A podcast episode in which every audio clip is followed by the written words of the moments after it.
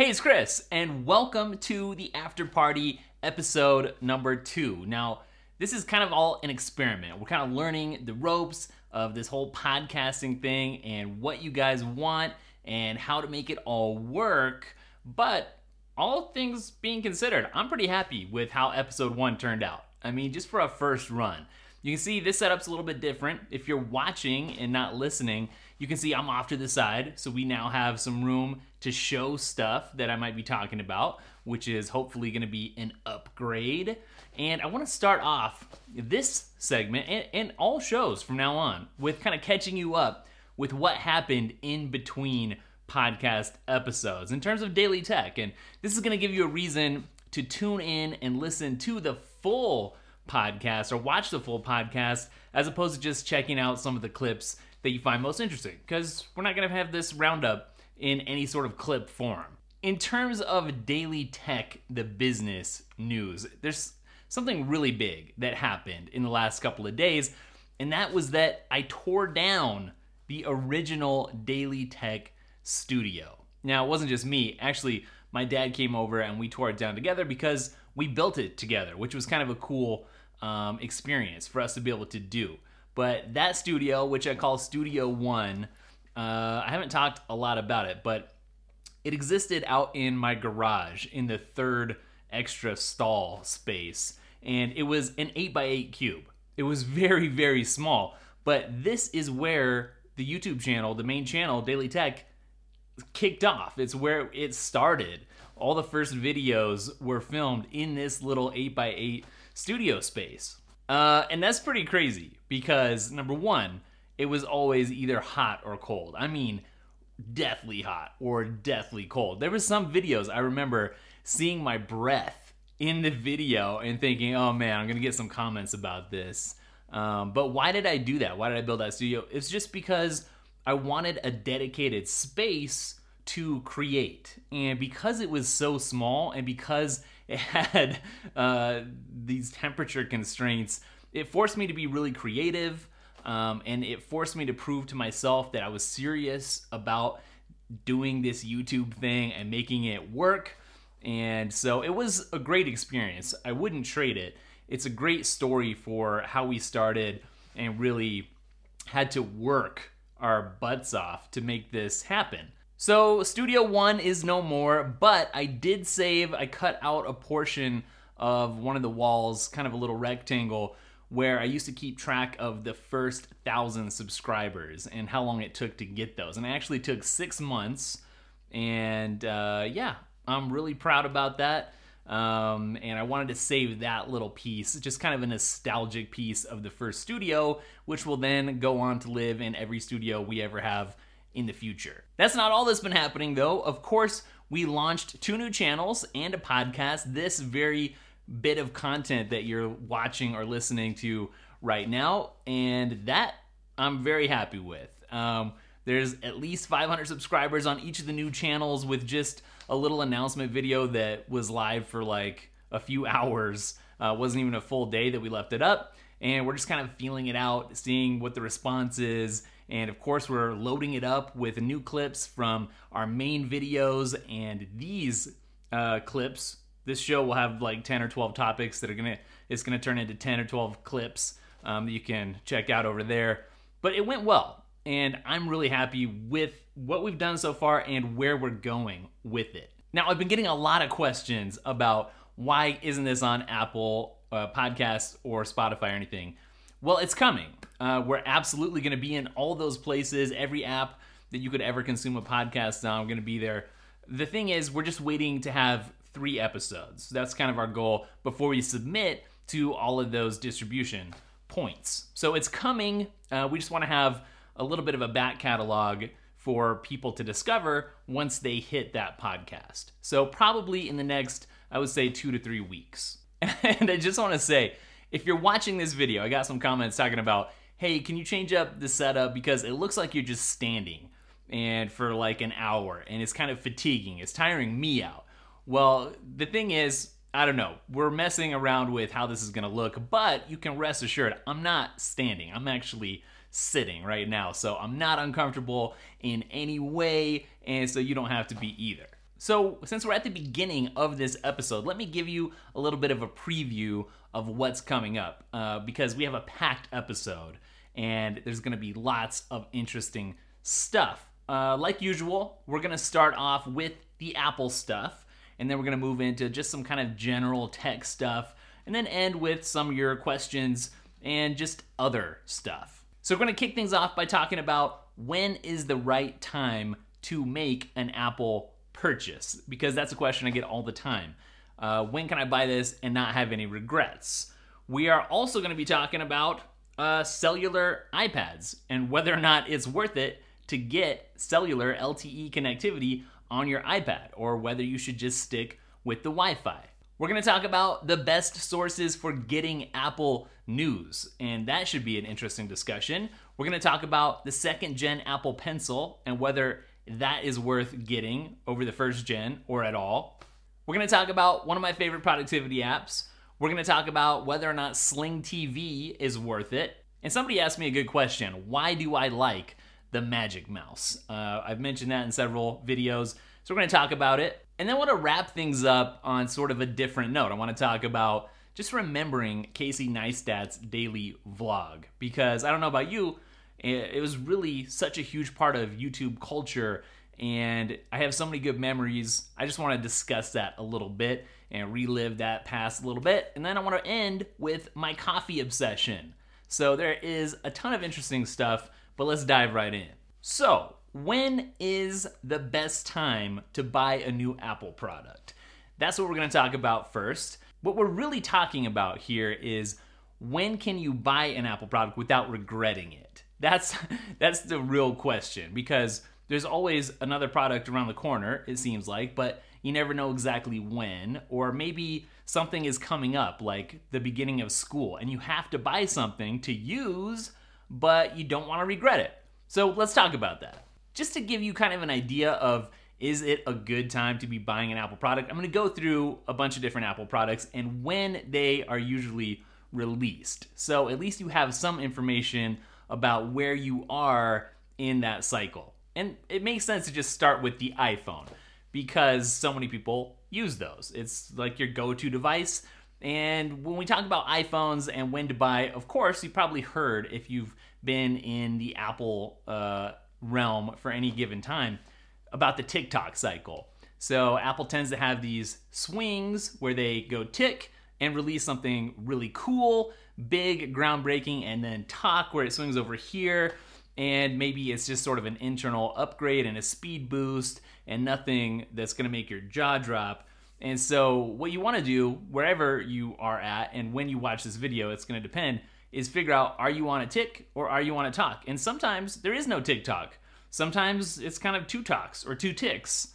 Uh, but that's something to think about because what you don't want at least I wouldn't want to, is to get locked in if you're on like a two year upgrade plan, for instance, on a cycle where you're not getting the most interesting features every time that you upgrade, for instance. But that aside, iPhone events typically tend to happen in September. So wherever you are, if it's like October, then yeah, it's a good time to buy that new iPhone. If it's like July and you're kind of creeping up towards September but not quite there yet, then that's where you are having a tough decision. Like, should I buy this now or should I wait and see what's coming out? iPads, on the other hand, have a pretty good pattern of being announced in March. If you look back over the years, there have been several March announcements for iPads. The Apple Watch uh, is often paired up with the iPhone because they go together so well, and because you need one to operate the other, at least this year you still do.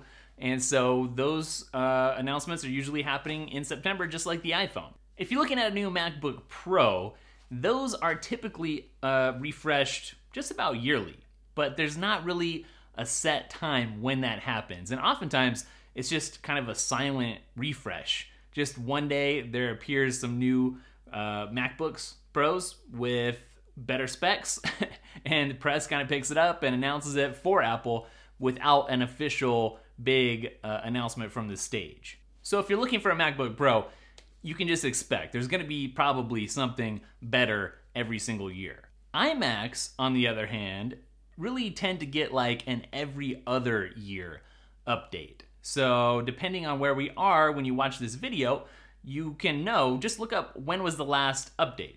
And then you can kind of figure out are we getting close to potentially a, a refreshed iMac? A really, really, really great resource for you is, and I feel like I mentioned Mac Rumors in the last episode, they have some really good uh, resources for this kind of stuff. But if you go to Mac Rumors and look at their buying guide, they chart all this stuff out for you. So you can go in there and see how many days it's been since the last iPhone 10R was announced. Uh, and you can kind of see the history and the pattern of any product's announcements. Um, it's very well documented there and in a couple other places. So that's something that you could definitely consult, and I'll link it up down in the description. So, hopefully, what's happening in this part of the podcast is that we're going through uh, the steps of when you should buy something together, kind of thinking it through so that when you go to make your purchase, you've kind of covered all the different bases in terms of thinking about how to approach the right time to buy. But one thing you got to ask yourself is when do you want this? Do you want it when it's brand new and everyone knows it's new and you feel special and people are asking you about, hey, is that the new thing? Do you want that? Or do you want it when it's cheaper and you want to save a little bit of money? And at that point, maybe you want to get it right before the next update or even after because you got to keep in mind, Apple often sells uh, a product for a couple of years. Like right now, the Series 4 Apple Watch is the new Apple Watch but you can still buy the Series 3, and it's drastically cheaper. I actually just went through this, like when should I buy something? It was with the Apple Watch. I got one for my wife. I got her the Series 4 GPS, and I knew that I wanted to get it for a little bit less. And so I waited. I was in between brand new and uh, cheap, right? I found a sale in the middle of the cycle um, as we're getting starting to get closer to September. And so I got it for $50 off. I saw that it was $50 off on Amazon. I went into Best Buy, and sure enough, they had it for the same sale price, and I snagged it. And I feel good about that because she doesn't need the latest, greatest thing. She hates the latest, greatest thing. Uh, she likes to get something and use it for a long time. So at least she got the newest thing that she can use for a long time, but we got it for less. But here's something I want you to keep in mind. If you do want the latest, greatest thing when it's brand new and fresh, do you need a little bit of lead time to sell an old device or to trade it in? Because that might take a few days or a couple of weeks, depending on what you do. If you Craigslist it, maybe a couple of days. If you trade it in with Apple, maybe a couple of weeks before you actually get that credit to spend. So you got to kind of plan accordingly. And I guess the other thing that comes to mind if you're trying to figure out is this a good time to buy, will I regret it, is think about the time of year in terms of like holidays. Because if it's like Christmas or Thanksgiving or Black Friday, maybe the item that you want, maybe even at the price that you want, is going to be gone. So you have to plan ahead. Um, it never hurts to plan it out a little bit instead of just making a spur of the moment decision. And if you really do want to save some money, we have a whole segment from last podcast dedicated to getting Apple products for less, being in the Apple ecosystem on a budget. So check that out, and I'll try to link that up down below too in the description. At this point, let's move on to the cellular iPad or not debate. Because every time I mention uh, iPads in a video and mention anything about cellular, it like sets people off. And inevitably, we start getting the, the comment, why would you do that? That's so dumb. Why would you ever buy a cellular iPad?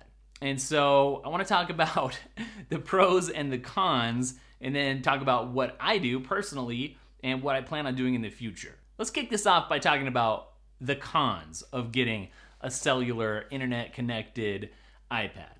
And first of all, the first thing that people are going to bring up is the price. It's going to cost you a little bit more upfront in the actual buying price, the sticker price, and then it's going to cost you more every month. Not a ton more, but if you have a bunch of charges, even if they're little, they're all going to add up to be bigger. So if you're trying to avoid uh, going broke, then it's something to think about. But the biggest, loudest objection, though, is people are like, well, hey, why don't you just use the hotspot on your iPhone and tether it? Get them connected, and you don't even have to worry about it. Why would you ever spend that extra money when you can just use the hotspot on your phone? And that's a fair point. It's valid. I mean, when I used to several jobs ago uh, work at a magazine, I would always have the manager buy me an iPad with the cellular because I did some travel and because I just wanted to have it. And when somebody else is buying it, like the corporation, cool. And I have to say, when I had it, I liked it. It was useful, even though it wasn't what I used all the time, because the majority of the time I was around Wi Fi, uh, whether it was at the office or at the house or even in a hotel or something. Uh, but there were times, especially when you would travel, when that would come in handy to just have it, no matter what. Now, the case for having cellular on your iPad, always having that data connection available to you, is number one, it's not a battery hog. So if you do connect your iPad to your iPhone, you might notice that the battery is draining out a little bit more out of your iPhone. And so if you want to prevent that, or when you go into low power mode, maybe that's going to mess up uh, your connection or something. There's all these these little uh, things that you don't consider until it happens, right? Um, so if you don't want to mess with the battery and having to connect all the time or not, then there's number one. Number two is that some people will actually tether things to the iPad. They'll go in the reverse direction, whether it's a Mac or uh, another device, whatever. They'll get their internet piping in for like $20 a month to the iPad and they'll watch uh, videos uh, on the TV uh, using Apple TV or on the Mac. They'll get their internet for the Mac, everything through the iPad. And they're like, hey, I'd rather pay $20 for that data than like whatever it costs to pay Comcast, right, to pipe internet into my house. And that is their ISP, right? Now, that's an extreme example. Uh, it's not something I would do, but some people apparently do that. I found a real person that did that. And so that's another angle. A lot of people I know like to have it just for the convenience. They don't want to mess with having to switch things on and off, and they like the redundancy because sometimes the internet at your house goes out and it's nice to, you know, because some farmer plowed through a line or something or whatever. It's nice to have a backup uh, ready to go and not have to mess with the settings. So just convenience and redundancy. That's another reason why some people like to get it. And that even spills out into like when you're out in public, whether it's an airport and uh, or at the coffee shop, and you don't want to worry about security for your connection or if you want to make sure that you have a fast connection and you don't want to rely on a slow connection uh, because it's just too much congestion or the place didn't set up their Wi Fi right or something. Another thing that I've seen people mention is that it just has better and more accurate GPS. If that's going to matter to you uh, because you're using this in your car or something instead of CarPlay, maybe that does matter. I don't know. And finally, I know that people have said, hey, I can just turn it on or off whenever I need it or don't. And so, you know, that is again coming back to convenience. So I think to sum it all up, it's really a matter of convenience, especially for somebody who's like a business traveler that's on the road a lot and needs consistency and wants to be able to make sure they can do business wherever they're at. So, what do I do when I buy an iPad? Do I get the cellular or don't I? Well, these days, since I'm buying it for myself, I actually don't get the cellular models. And there's there has been a few times when I've regretted that. And it's like what I'm talking about when I'm at the airport or when I'm at the coffee shop and something's just not working right and I don't want to mess with tethering uh, to the phone or whatever. There have been times when I've wished that I had gotten it, but overall, not enough for me to be like, yes, next time I'm to pay extra. And I'm to pay extra monthly for that. On the iPad, not really. Now, on the Apple Watch, it's a different story. I do pay for cellular for LTE on my Apple Watch, and that I don't regret, and that I do use, and I do like the redundancy in case my phone runs out of battery or just to have that emergency uh, capability, whatever. It's worth it for me on the Apple Watch, but not necessarily on the iPad. So, hopefully, just thinking through all these things will help you make your decision when it comes to should you or shouldn't you get that uh, iPad, the next iPad with cellular? I think for me, the answer is not really worth it. But I will say this if it was the same price, of course, I would want it. So there's that. I want to spend a little bit of time now talking about the best sources for Apple News. And really, what this is, is where I go to get Apple News and where I don't, because there are definitely some places that I steer clear of. And over the last few years, I've really developed some preferences for where I turn to first when it comes to Apple News, number one, and trying to understand it, number two. And ironically, we're not talking about Apple News, the app, although that is where I end up reading about a bunch of Apple News. This isn't about Apple News or Apple News Plus, it's just about generic Apple News, reporting about things happening at Apple, not the app. But since I mentioned the app, let me just say, I do have a bunch of sources favorited and rearranged in there. So if I go to my far right tab on the bottom, I can see all my sources, I can see my saved stories and stuff. And so I've got the ones that I'm about to mention up towards the top where I can easily get to them if I want that specifically, instead of just Apple, the topic within Apple News. All right, let's flip this around and talk about where I don't go first. Number one on my list is I don't go to Forbes. Uh, if you know anything about Apple and Forbes, they tend to have a very negative bias or outlook towards Apple stuff on purpose because that negativity generates clicks for them. Apparently, more than positivity or neutrality, I guess, because that's what's happening. And I'm sure they see the stats and continue that feedback loop. Um, so I don't trust Forbes, really, to tell me about Apple stuff. I also don't go to BGR or Boy Genius Report for much of my Apple news. Every once in a while, they'll get me, but it feels like most of BGR's content right now is just clickbait, click farm stuff. And so they'll have something real juicy that they promise you in the title and the headline.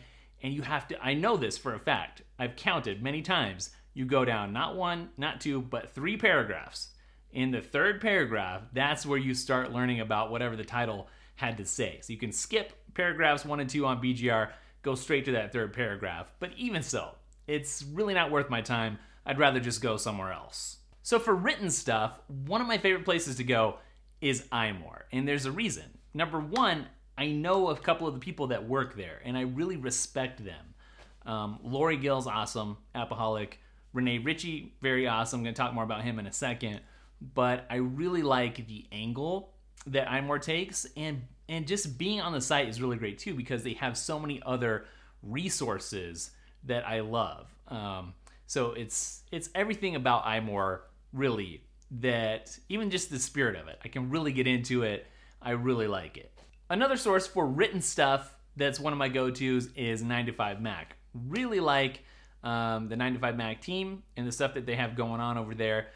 I like uh, Jeff Benjamin and his video content. And what I really like is to be able to see the article about whatever the topic is and then see Jeff's content too. And that way, sometimes when you're watching a video, you're like, man, what was that that they said? You guys know from these videos.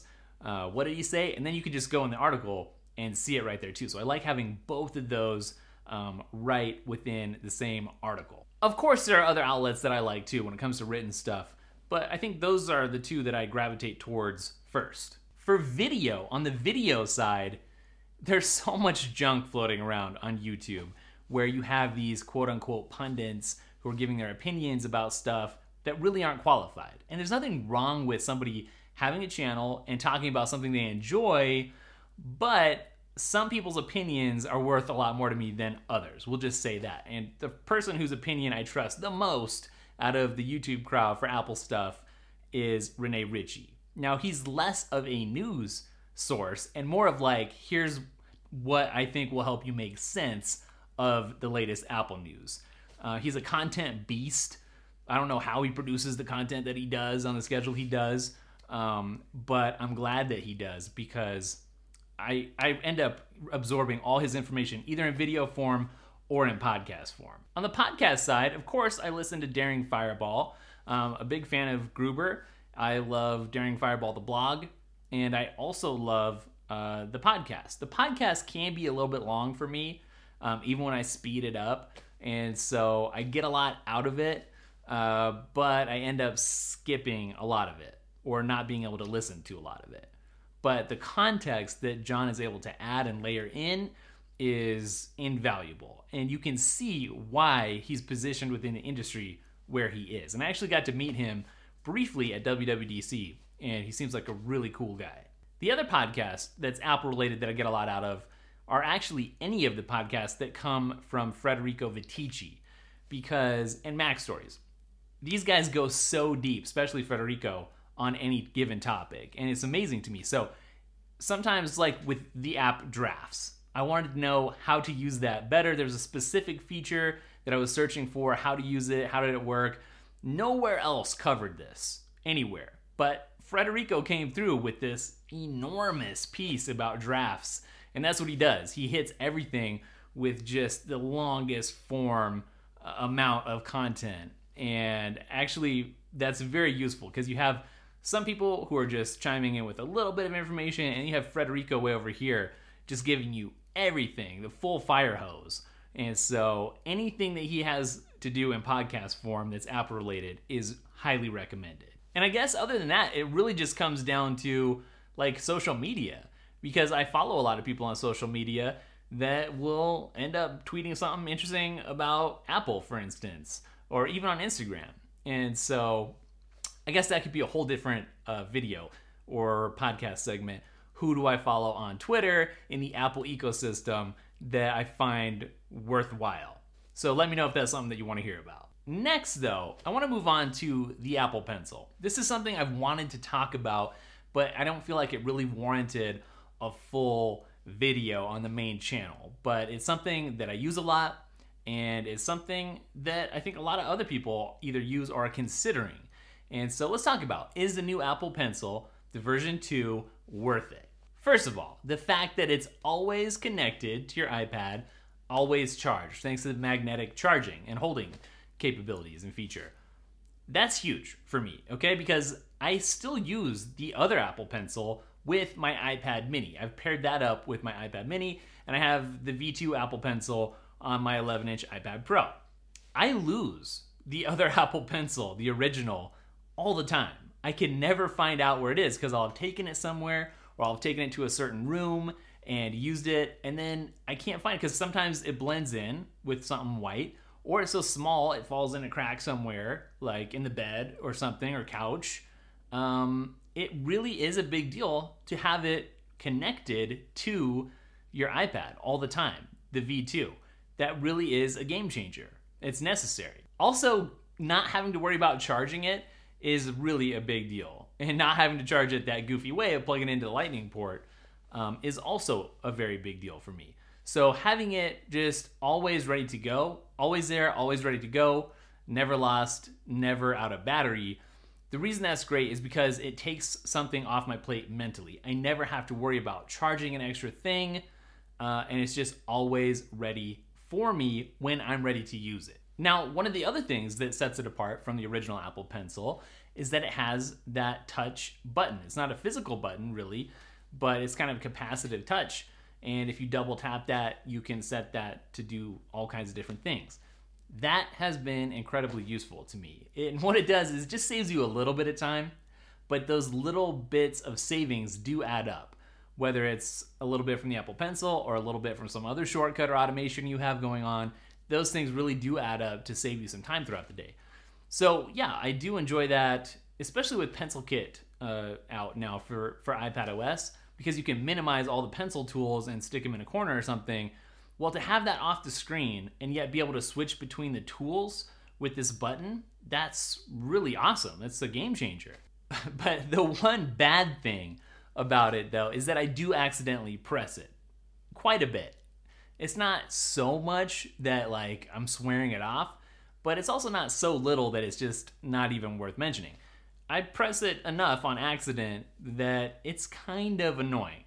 And maybe in some cases kind of offsets a few of those little bits of time savings that I was just talking about. Finally, because we have that button and because it charges magnetically, we also have that flat edge. And the flat edge is cool because I don't always have it connected to the iPad. Sometimes I'm writing something on my desk and I set it down. Well, now when I set it down, it doesn't roll off the desk. And that's great too. But as good as all that stuff is, one thing that's just an enormous upgrade that I don't think a lot of people even talk about is just the feel. The old Apple Pencil, it just feels almost greasy right out of the box. It's slippery, is what it is. And it can be kind of hard to grip. Not hard to grip, but not fun to grip. The, this Apple Pencil it comparatively is a lot more fun to grip. It just feels better to use, to write with, to draw with. And so, yeah, that's almost the biggest upgrade to me is just the feel, honestly. And here's the thing when you think about all the different alternatives to the Apple Pencil out there, there's nothing that really captures my attention as something like, hey, I really want that.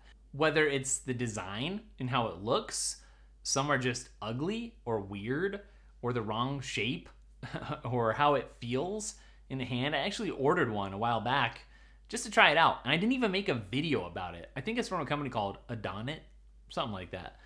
And I didn't like it. I, I wasn't even excited enough about it to make a video about it because it just didn't feel right or good compared to the V2 Apple Pencil. And you know, the Apple Pencil, it really is pencil like, especially with that flat edge now.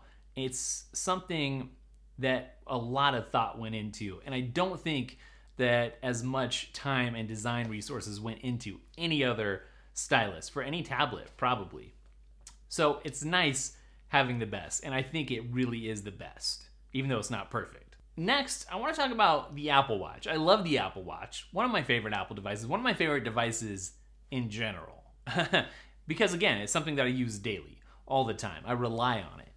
And so I want to talk more specifically about my favorite Apple Watch face, which I'll get to in just a second. But when you think about it, the watch face, I reckon, is about 30% of the whole experience because you have the apps.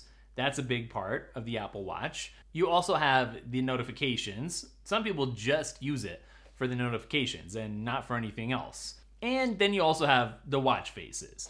So, my favorite Apple Watch face, my most used, is not the latest greatest thing, the infograph watch face. I'll talk about that in a second. It's actually the Siri watch face. Why is this my favorite? It's very simple. It's contextual. And instead of just being one watch face that doesn't really change, and it doesn't have as many complications on the one hand as the other watch faces, like the infograph face. But on the other hand, it kind of does. It has more because it can change contextually based on things like the time of day or your location and it learns from you it learns what you like and it knows about you. And like your schedule for instance there's just so much that it can do.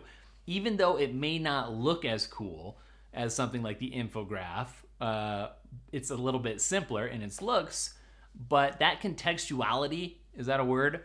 Uh, is key for me. That's why i like it like as I'm going throughout the day, it'll change those cards at the bottom and it will show me like my exercise rings at just the right time when it may be motivating for me to go ahead and finish those.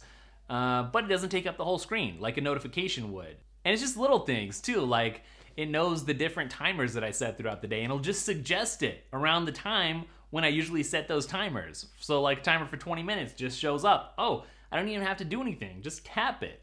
I've got it, I see it right here. Set a time for 20 minutes. That's awesome. Of course, as something's coming up in my calendar, then those calendar events will roll to the top, those cards, and be on the homepage, so to speak. And then I can see what's coming up. Because look, I don't know what's always coming up. My days are pretty busy, and that's really useful to just see it coming up. And really, it'd be hard to improve on this watch face in terms of the design, I think Except the one way to improve it with Apple moving into the future is just keep adding more context, uh, more ways that it can surface useful information at just the right time. Now, the infograph watch face was the brand new shiny thing that was all over all the marketing for the new Series 4. Um, and you know what? I didn't end up liking it all that much. I talked about that a little bit in my review on the main channel, but it felt a little bit too cluttered for me. I know a lot of people really like it, but it feels like they jammed in too much stuff in every little crack and corner.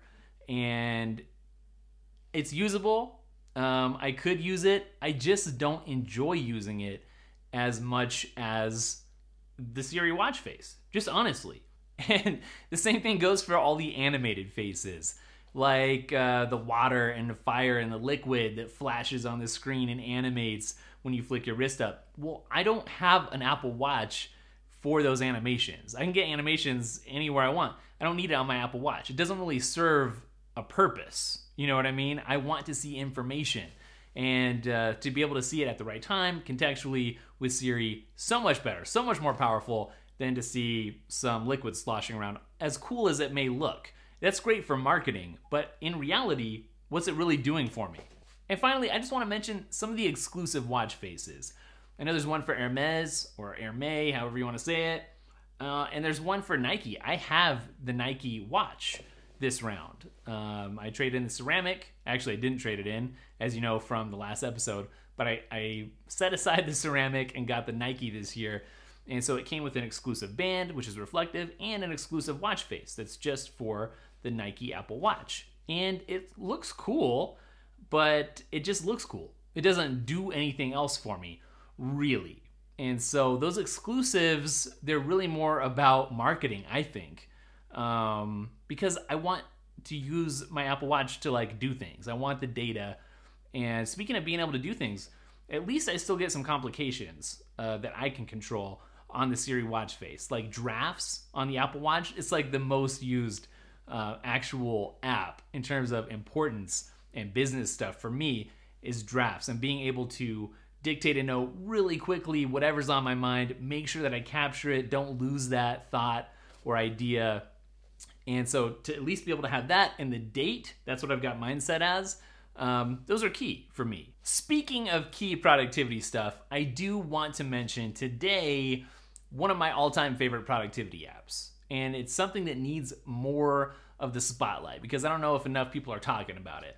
I use Trello, I use reminders, uh, I use all kinds of apps that are reliant, but one of the things I cannot live without these days is MindNode, which is a mind mapping app. And I actually just did a collaboration with Canoopsy over on his channel. It's coming out sometime in the next couple of days. So by the time this is out, you can probably look it up um, of the best apps for the iPad Pro, and I was talking about MindNode over there, so make sure to go watch it. So a mind map is really simple. You can do it by hand, actually. You could just like pick a topic and let's call it Apple Watch. Write it out, put a circle around it or a square, and draw some arms coming off of it. And so if you're brainstorming uses for the Apple Watch, you can have an arm coming out that says fitness, you can have an arm coming out that says uh, productivity. You can have an arm coming out that says time. It just helps you map out any given subject or topic. And what I like to use this for is for my scripts when I'm making a video. And so actually, I got away from actual fully scripted content. Uh, it might have even been last year. I don't know.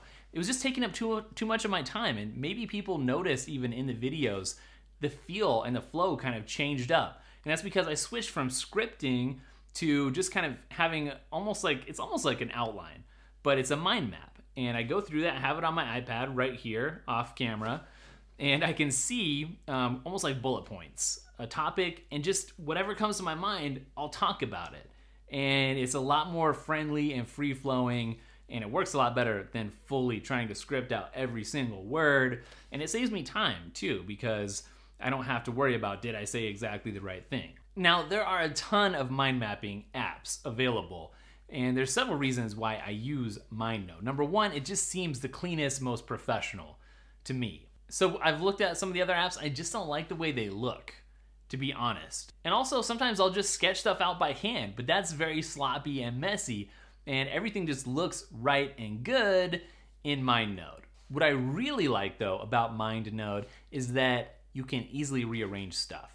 So sometimes I'll come up with a script, quote unquote script, even though it's not a script, for a video, and I'll have all these topics with stuff shooting out of them and stuff shooting out of those things. And then I realize the thing I put down here in position number eight, well, it might make more sense to put up here closer at position three or something because it's more interesting.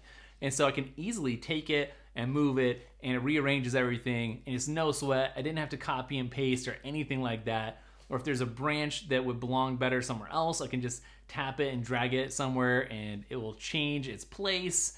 It's so convenient. And then there's all these extra things that you can do. You can add a note to something if you need to dive deeper, but you don't want to see it there, or you can collapse a node. So if you just want to save some space, but you don't want to get rid of that information, collapse that node, and then you can expand it again later. Um, it works cross platform, which is great. So I can use it on my iPad Pro, which is probably where I use it the most, or I can use it over on my Mac, which is a great place to use it too. And I've been using it with Sidecar lately. Uh, or I can even use it on, of course, my phone. I use it there, but on the Apple Watch. I can get my mind maps on my Apple Watch with MindNode, and I can't get that anywhere else. The last thing that I really love about MindNode is the quick input. So if you just want to get some stuff out of your head really fast and then mess around with positioning and afterthoughts later, you can hit the little lightning icon, which is great. It makes sense because it's lightning quick and just kind of quickly outline stuff and drop a bunch of stuff in and indent it. You don't have to really worry about it. Just get it out, get it down, and then it will take that outline and just poof, poof turn it into a mind map that you can then rearrange and work your magic on. So if you're a visual person, if you think visually like I tend to do, then I highly recommend checking this out on whatever platform you're on. Okay, Sling TV. Is it worth it? Of course, right now there's about a million different streaming services that you could check out. Uh, I'm not even gonna try to list them all, and I've used a couple before. Um, before I had Sling, I think the most recent thing was the PlayStation offering um, which really wasn't that bad. But right now, my setup looks like Netflix, uh, Hulu, and Sling TV, plus YouTube Premium. So those are kind of my four paid streaming options. The big question is why did we end up with Sling in the first place? It wasn't because of a promotion going on, like free Apple TV or whatever, uh, or anything like that. What it actually was uh, is just that they had a couple of rather obscure channels that uh, my wife liked actually that you couldn't get anywhere else. Uh, one was Turner Classic Movies, which I used to not really like classic movies. I've kind of been getting into it. It's kind of fun. And I forget what the other one is, but Sling TV was the only one that had both of those. So that's why we have Sling. The funny thing is, we never, ever, ever, ever ever watch live anything. Live TV to us is completely dead outside of sports. The main value for Sling or from Sling or from any streaming service for us is 100% about recordings and the DVR functionality. So we'll record movies, for instance, and we'll record TV shows, and that's great. I mean, that's nothing new, it's been around forever, and then we'll go back and watch it.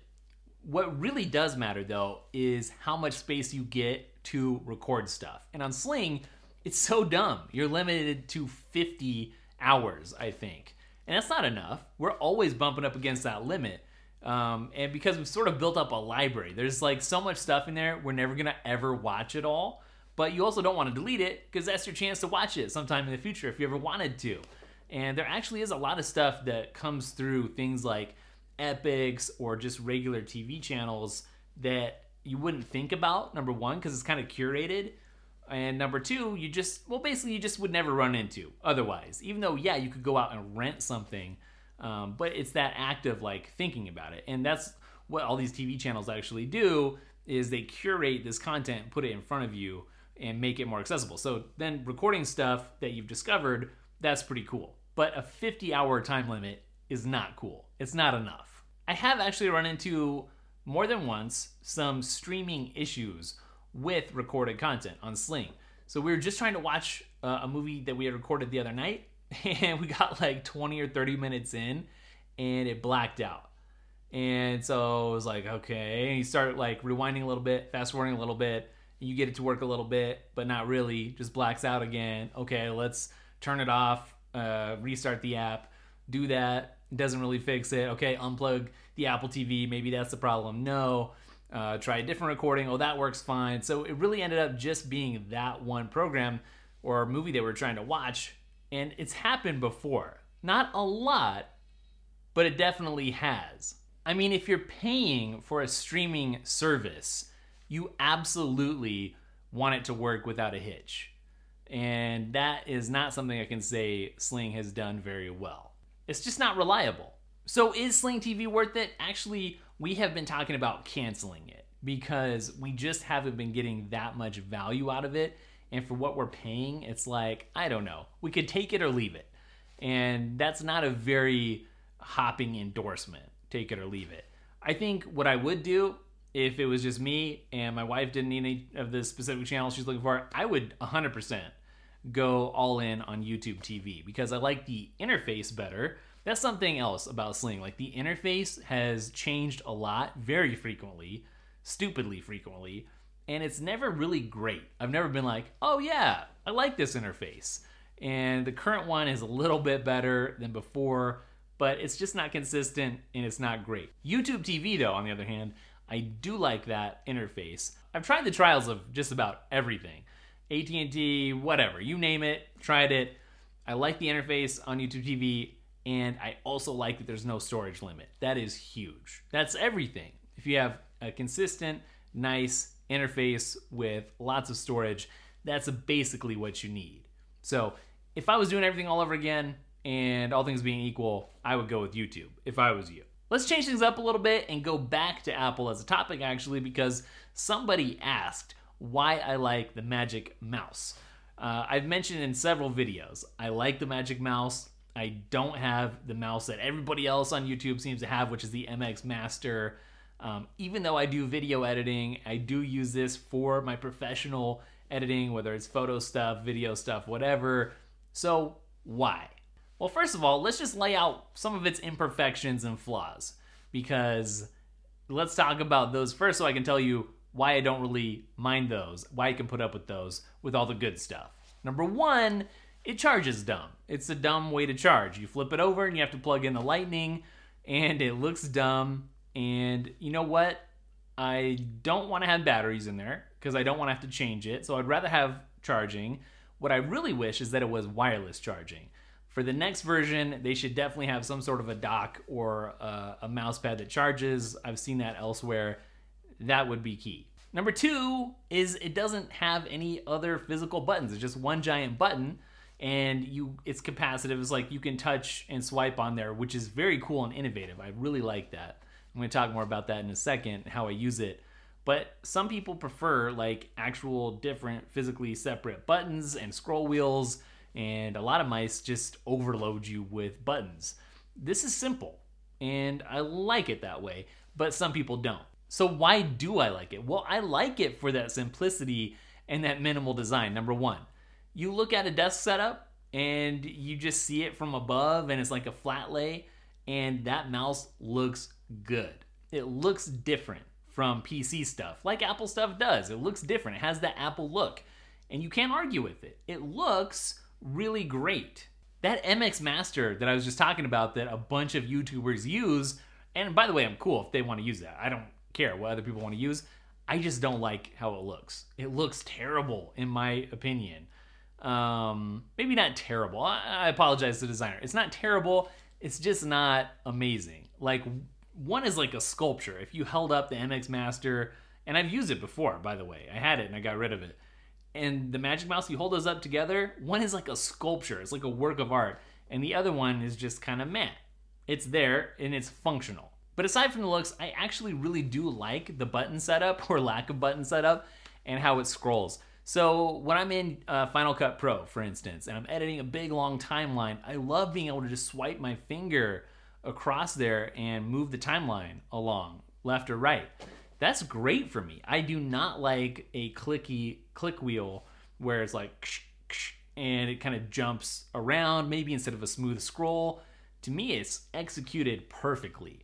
Uh, I wouldn't even dream of going out and trying to find a different mouse. The only reason I tried out the MX Master is because everyone was recommending it, but I didn't end up liking it. And of course, you can go into the system preferences under mouse and change what the button setup is like. So I have it set for a right click. So in no way do I actually miss uh, having a right click because there's a different physical button. Um, it all works great in my opinion. Now I don't know why it defaults to not having that right click. Again, probably because Apple's focus on just simplicity.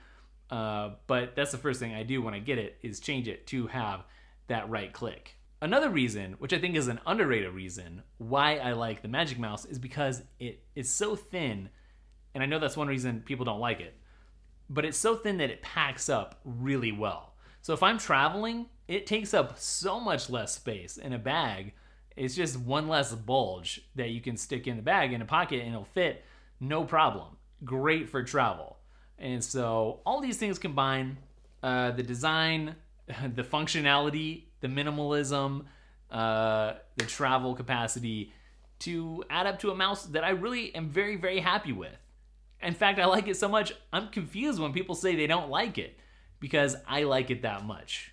And I guess I'm just not in the mainstream crowd, at least the vocal mainstream crowd, when it comes to this mouse or mice in general. So for me, the MX Master and other stuff, that's just a mousetrap. I want to talk about Casey Neistat's old daily vlog.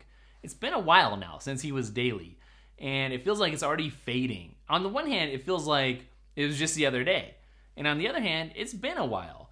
And it was such an integral part of my life for, I just looked this up, 490 episodes, almost 500 episodes of a Neistat daily vlog. I used to get up in the morning and I knew when it was time to treadmill, there should be a Casey vlog ready to go. And it was like how I started my day. And I'm guessing there's a lot of other people out there that it was a big part of their day too. And I think it's just worth kind of reminiscing a little bit. There's so many things that come to mind when I think of the Neistat vlog. The drones, uh, the footage of skating through New York, just the office vibe, that crazy studio, which is now split in two, is not the same anymore. The diagrams and explanations, the advice, the mail time, the trips, the airplanes, the airports, so much good stuff. The thing about YouTube is sort of the power of YouTube and I think unique to this social platform than opposed to like even Instagram or anything else, Twitter especially, is that it has the power to make you feel almost like you're friends with the person on the other end of the camera. And the first time that I ever uh, experienced this was with the dude named Chris Spooner who used to do design stuff because I used to be a, designer and this was lots a long time ago. And I would check in because like what's Spooner up to? Spooner, I would call him Spooner like I knew him. And so Casey, I think his vlog really made people feel like they knew who he was because he shared so much about his life. And that is when his channel grew immensely. And so, a million percent from the YouTube side, it was worth it for him to do that. But it was worth it for a reason because people really connected with it. As I think back, I think I had a couple of favorite episodes. Of course, there was the big memorable stuff like snowboarding uh, with the police or hanging off of a huge drone. I remember certain things like him going to the awards show, uh, a couple of award shows, and it's like I was never gonna go in there and see what it was like, but to be able to see what it was like through his eyes was really cool. I really loved just seeing parts of New York um, and being able to see like the pizza place uh, or coffee shops or the smoothie joint. Like there was all these and parks and the piers the list goes on and on. It's like I, I didn't just get to know Casey, I got to know some of New York too through his eyes. And to the point where New York was actually like a character in his vlog. The whole thing was like a TV show, honestly. You had characters, you had places, there was a set. Um, it was really, it was cool to connect with all that stuff. What's interesting is that I kind of miss it. Now that it's gone, I wish that it was back. And nothing else has really stepped into the hole that it left on YouTube. There's several people trying to do daily vlogs, and they all burn out eventually. Um, I think necessarily. And so, like I've I've watched uh, recently, like Matti Haapoja, Peter McKinnon's friend. He's doing some daily stuff, and it's interesting. Don't get me wrong, but it's just not Casey. It's not the Casey vlog. It's not the Casey style. It's very well done. Um, huge props to Matti for what he's accomplishing over there and it's very interesting. It's its own thing, and you get to know him too, just like you would anybody. But I've never gotten into another daily vlogger in the same way because it just had a style about it that was kind of gritty but professional uh, all at the same time, and you never knew what was going to happen.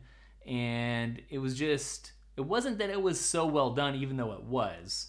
It was that it left me wondering what was coming up next. He was always up to something and he still gets up to something, you know, every now and then on the channel. I know he's moving and just doesn't have the time and resources. He's got the other business running and whatever. Um, but there was something about it. And in fact, I think that you could go back and rewatch the whole thing, all 490 episodes from start to finish, and it'd be like how people rewatch shows like Friends or The Office. Like it has that rewatchability. I watched a couple of episodes before I got on here and started filming this, and it's like, yeah, I could almost go back and rewatch this stuff. But then it's kind of like sad because it's all in the past. It's not like current anymore and it's not happening anymore. I really wish that YouTube would officially come out with like a YouTube classics, although that's a terrible word for it because that has like a bad connotation, but like a way to surface and highlight some of the old content that people have put out, whether it's Neistat or even here in the tech space.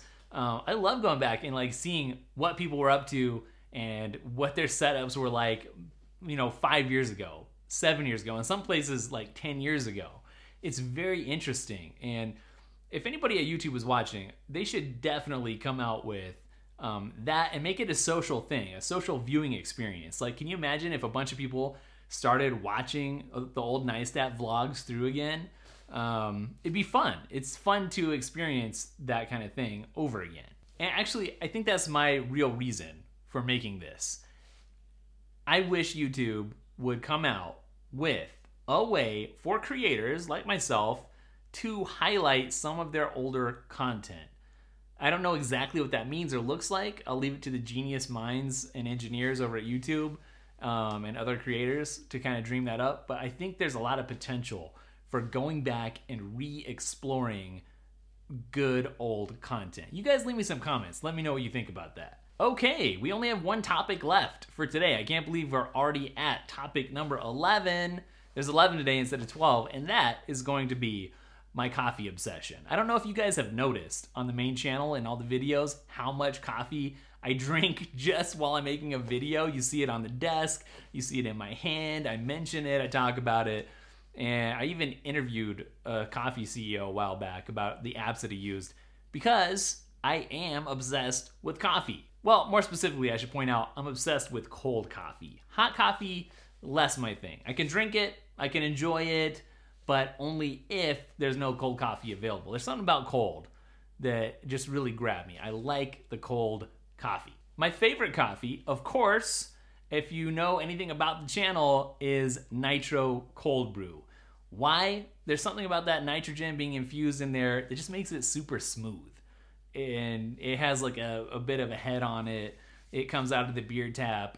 It's just better. Tastes better, looks cooler, it's just fun to drink, honestly, Nitro. In fact, when Starbucks came out with Nitro a little while ago, I snuck in a couple of venti uh, Nitros before they put that cap on where you could only get the grande because the employees were like so new with it that they didn't know. so those days are gone. I can only get a grande or or less. Uh, but what I do is sometimes buy two at a time and save one for later, not the same day, because they got me like worried now. Is that too much caffeine?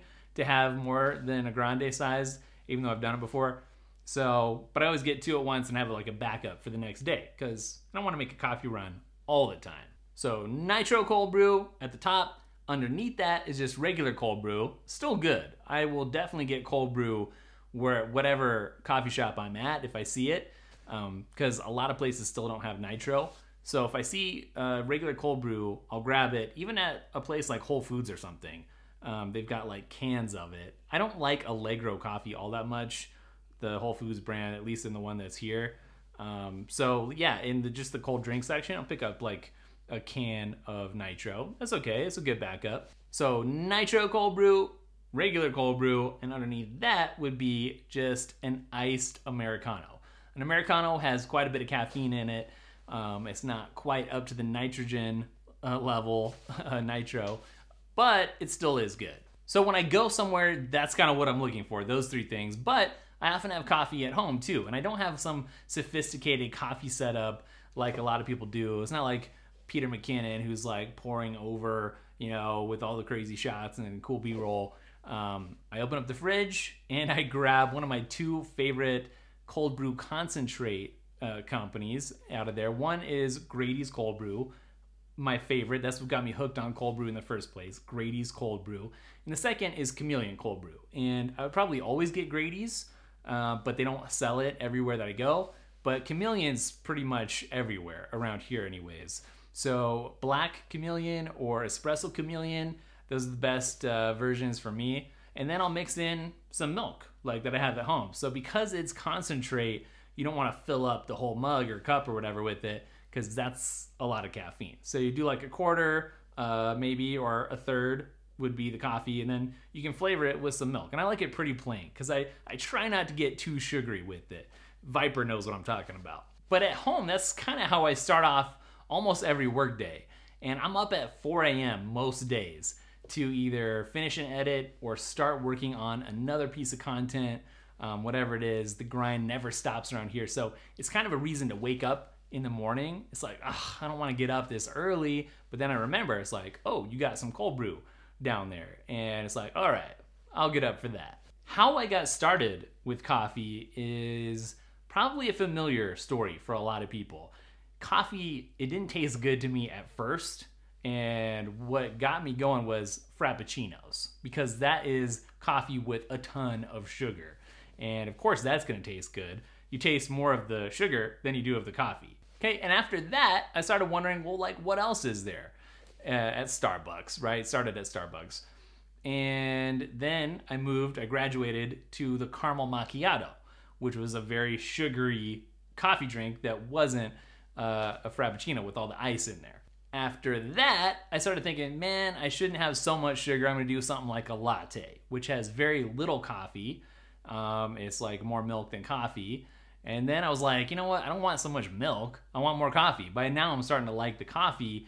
And that is when I started getting into things like cold brew and then nitro and Americanos and kind of experimenting with the harder stuff. And honestly, somebody asked me the other day, like, why do you like coffee so much?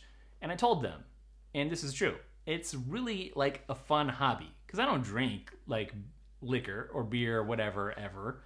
And so what I do get into is coffee. Like it's so fun to go to a coffee shop wherever I am. I go anywhere and I know there's going to be some local really great coffee shop and they all have fun atmospheres and it's fun to explore the different tastes and just kind of see the culture surrounding each local shop.